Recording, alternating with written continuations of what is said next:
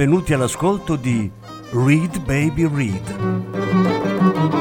un programma di reading letterario radiofonico a cura di Franco Ventimiglia e Claudio Desser. Voce Franco Ventimiglia. Regia Claudio Desser.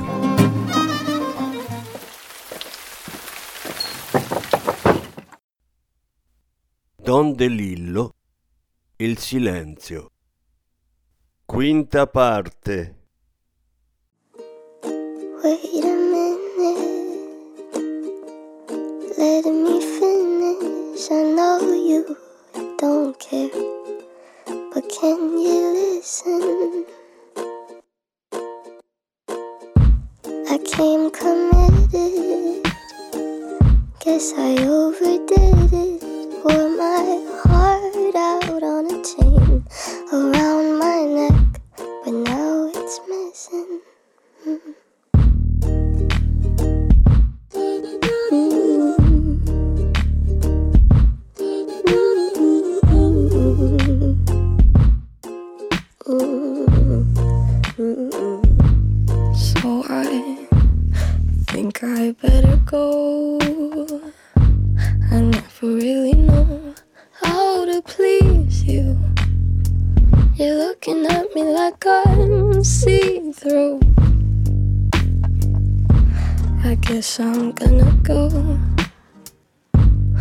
I just never know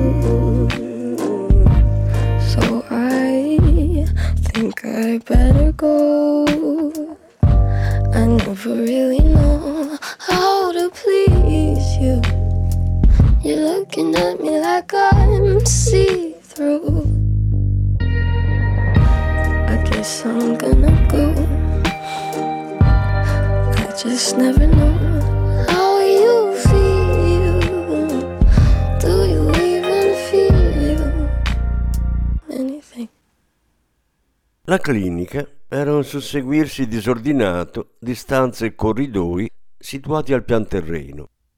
Jim e Tessa passavano davanti a porte, segnali di uscita, luci rosse lampeggianti, avvisi scritti a mano. Incrociavano membri dello staff che andavano di corsa. Sotto i lembi svolazzanti dei camici si intravedevano gli abiti civili. Altri, tra quelli scesi dal pulmino, entravano in questa o quella stanza, si mettevano in fila oppure si fermavano a chiacchierare. Alcuni invece non erano scesi e avevano proseguito il viaggio verso chissà dove. C'era una donna accovacciata su uno sgabello in uno spazio angusto, un bugigattolo. L'impiegata statale, disse Tessa, la funzionaria. Si accodarono a una lunga fila di persone che aspettavano di poter parlare con questa donna. Le luci del corridoio diventavano sempre più fioche. A un certo punto Jim disse: Ma che ci facciamo qui? Sei ferito? Ah, ferito alla testa, me ne ero dimenticato. Te ne eri dimenticato. Fammi dare un'occhiata, disse Tessa. Uno squarcio informe. Dopo l'atterraggio d'emergenza, quando ci siamo slacciati le cinture di sicurezza e, e- ci siamo alzati in fretta e furia per scappare, ho visto che sanguinavi. Ho sbattuto la testa contro il finestrino. Portiamo pazienza, mettiamoci in fila e vediamo cosa ha da dirci l'impiegata seduta sullo sgabello. Prima però, prima però, ripeté lei. Lasciarono la fila e riuscirono a trovare un gabinetto vuoto. In quell'angusto spazio, Jim appoggiò Tessa contro una parete nuda. Lei si aprì il cappotto, gli slacciò la cintura, gli abbassò i pantaloni e le mutande e gli chiese se gli facesse male la testa. Per tutta risposta lui cominciò a spogliarla lentamente, con cura. Descrivevano quello che facevano man mano che lo facevano, come, dove, quando, avanzando proposte, consigli, cercando di non ridere. E il corpo di lei scivolò lentamente lungo la parete e lui puntò le ginocchia per mantenere distanza e ritmo. Qualcuno bussò, poi cominciò a urlare contro la porta chiusa. Abbiate un attimo di rispetto. E dopo un'altra voce, dall'accento straniero, Tessa sussurrò una serie di possibili nazionalità mentre completavano l'atto e poi si pulivano vicendevolmente alla meglio con i fazzoletti di carta dal dispenser accanto allo specchio. Finirono di rivestirsi e rimasero a guardarsi per diversi secondi. Lo sguardo che si scambiarono riassumeva quella giornata, il fatto di averla scampata bella e la profondità del loro legame. Lo stato delle cose, il mondo esterno, tutto questo avrebbe richiesto un altro tipo di sguardo, non appena le circostanze l'avessero consentito. Uscirono dal bagno e attraversarono il corridoio. Adesso la fila era molto meno lunga. Decisero di riprendere posto e aspettare il loro turno. Direi che a casa loro possiamo andarci a piedi, se non c'è altro modo. Sono nostri amici, ci daranno qualcosa da mangiare. Ascolteranno il nostro racconto ci diranno quello che sanno. Il Super Bowl, dov'è che si tiene? È in un qualche posto dal clima temperato, con il sole e con l'ombra, disse lui, davanti a migliaia di spettatori urlanti. Arrivati nel bugigattolo, la donna alzò lo sguardo verso di loro. Ecco altre facce e altri corpi. Avanti così tutto il giorno, gente ferma ai piedi che diceva cose, ascoltava, aspettava istruzioni su dove andare, chi vedere, quale corridoio prendere, quale porta imboccare. La donna annuì come se già sapesse chi erano e cosa volevano. Pareva incollata allo sgabello. E il nostro volo. C'è stato un atterraggio d'emergenza, disse Tessa. Lui ha riportato una ferita. Jim, che svettava vicino alla donna, si piegò in avanti e le mostrò la ferita come un ragazzino che si fosse fatto male a scuola durante l'intervallo. Io non mi occupo dei corpi umani, non guardo, non tocco. Adesso le indico una stanza, disse la donna, dove una persona appositamente formata la medicherà oppure la indirizzerà a sua volta da qualcun altro. Ogni persona che ho visto oggi ha la sua storia. Voi due siete quelli dell'aereo precipitato, altri sono quelli della metropolitana abbandonata o degli ascensori bloccati. Poi ci sono quelli degli uffici evacuati, quelli delle vetrine barricate. E io ci tengo a precisare che siamo qui per i feriti. Non sono qui per dispensare consigli sulla situazione contingente. Qual è la situazione contingente? Indicò gli schermi neri nel pannello sulla parete davanti a lei era una donna di mezza età, indossava un paio di stivali, jeans robusti, un maglione pesante e anelli su tre dita. Posso dirvi questo, di qualunque cosa si tratti, quello che è successo ha messo fuori uso la nostra tecnologia. La parola stessa mi pare obsoleta, persa nello spazio. Dov'è la fede nell'autorità dei nostri device sicuri, delle nostre capacità di criptaggio? dei nostri tweet, dei troll e dei bot. Ogni cosa della datasfera è soggetta a distorsioni o furti e a noi non resta che starcene seduti qui e piangere per il nostro destino. Jim era ancora chino in avanti per mostrarle la ferita. La donna si sporse in avanti e piegò il collo in modo da poterlo guardare. Disse: Ma perché vi sto dicendo queste cose? perché il vostro aereo è precipitato più o meno e voi siete curiosi di sapere cosa sta succedendo.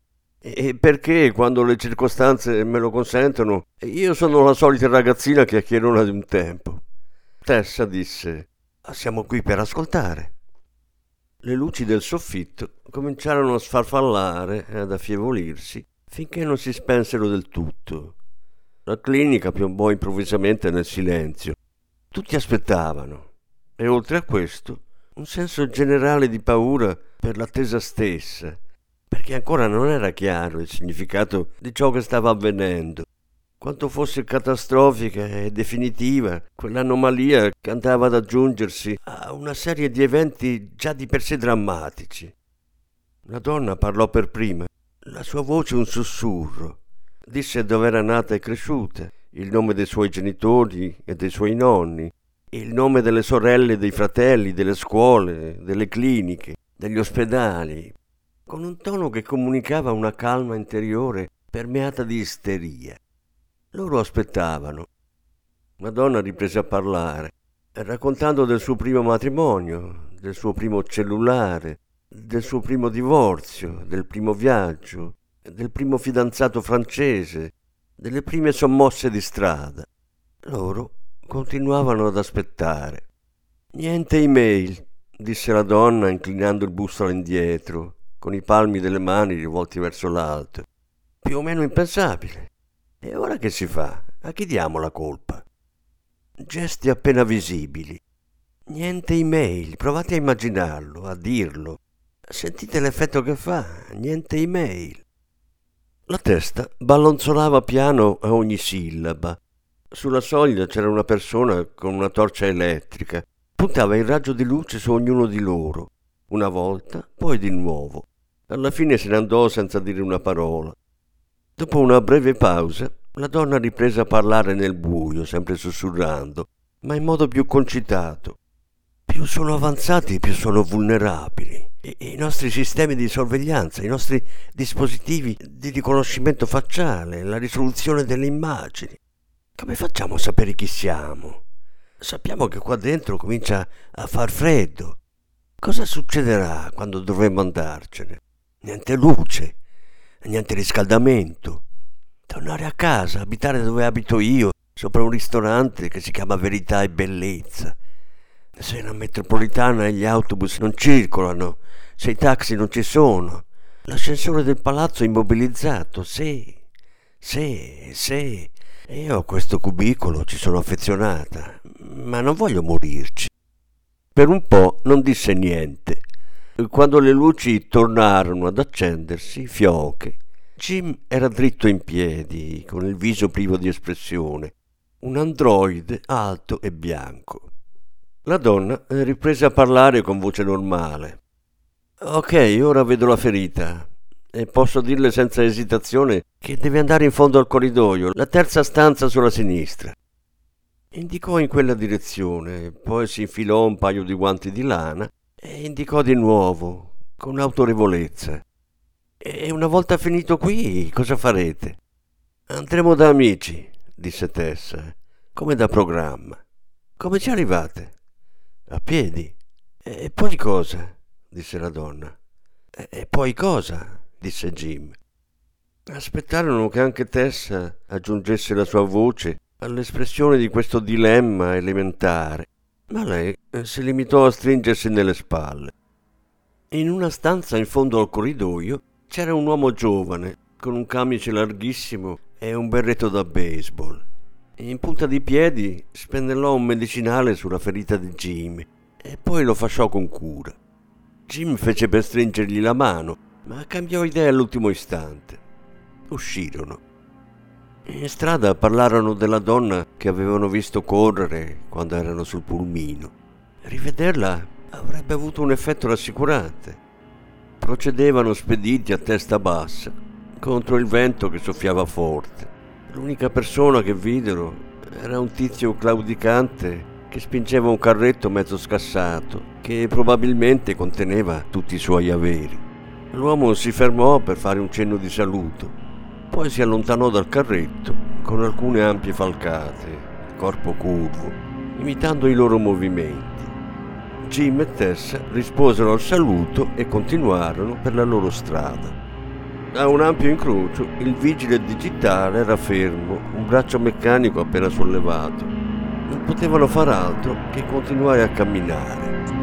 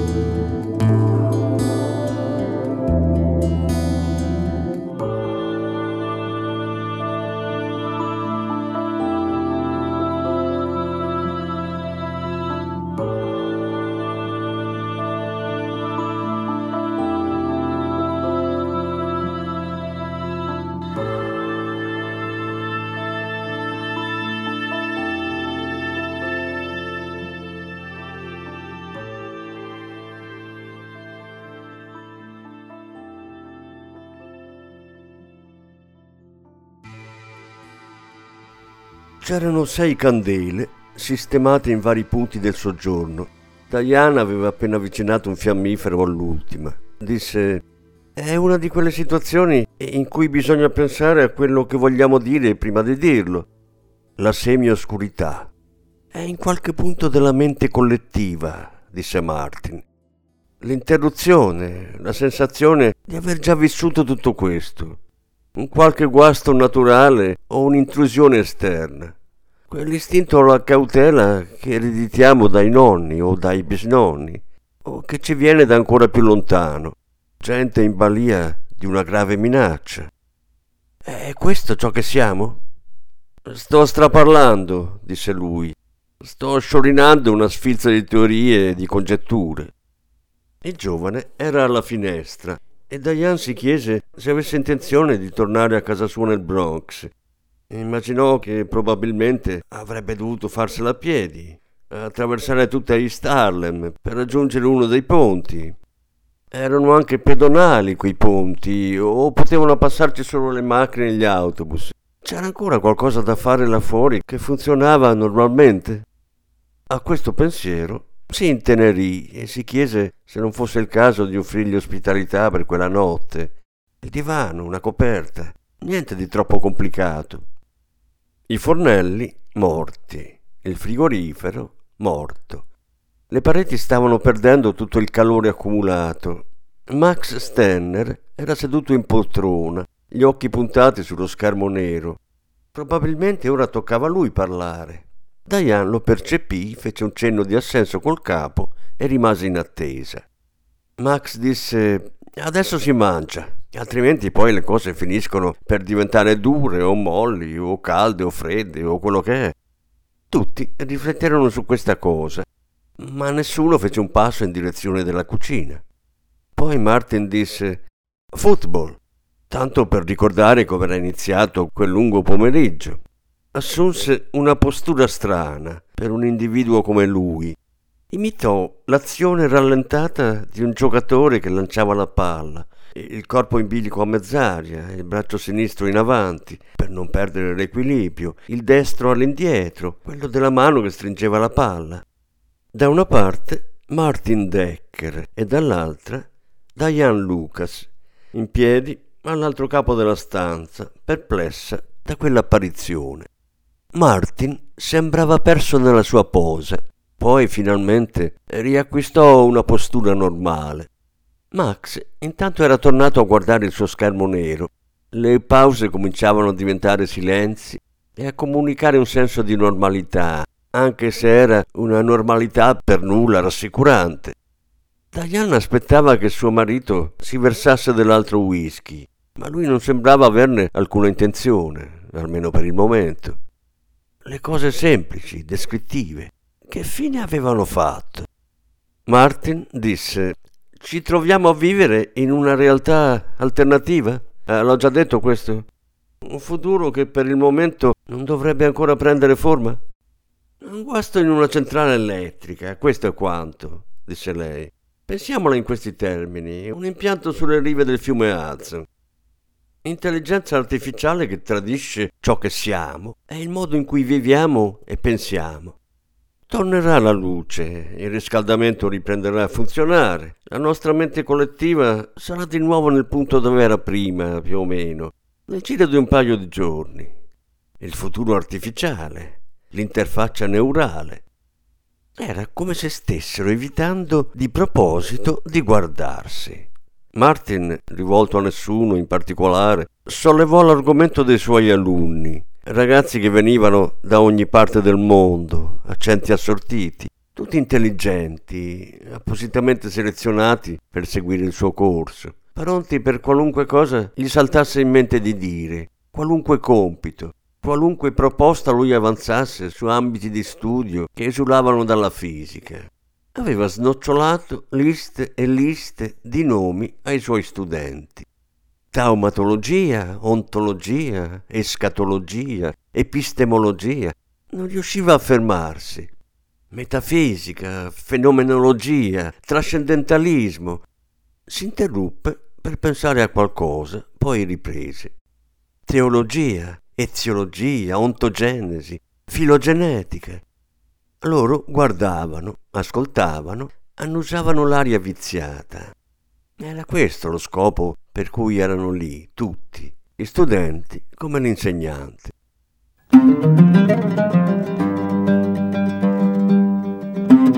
Avete ascoltato Read Baby Read, un programma di reading letterario radiofonico a cura di Franco Ventimiglia e Claudio Tesser. Grazie per l'ascolto, alla prossima settimana. La successiva parte sarà trasmessa la prossima settimana. Thank you.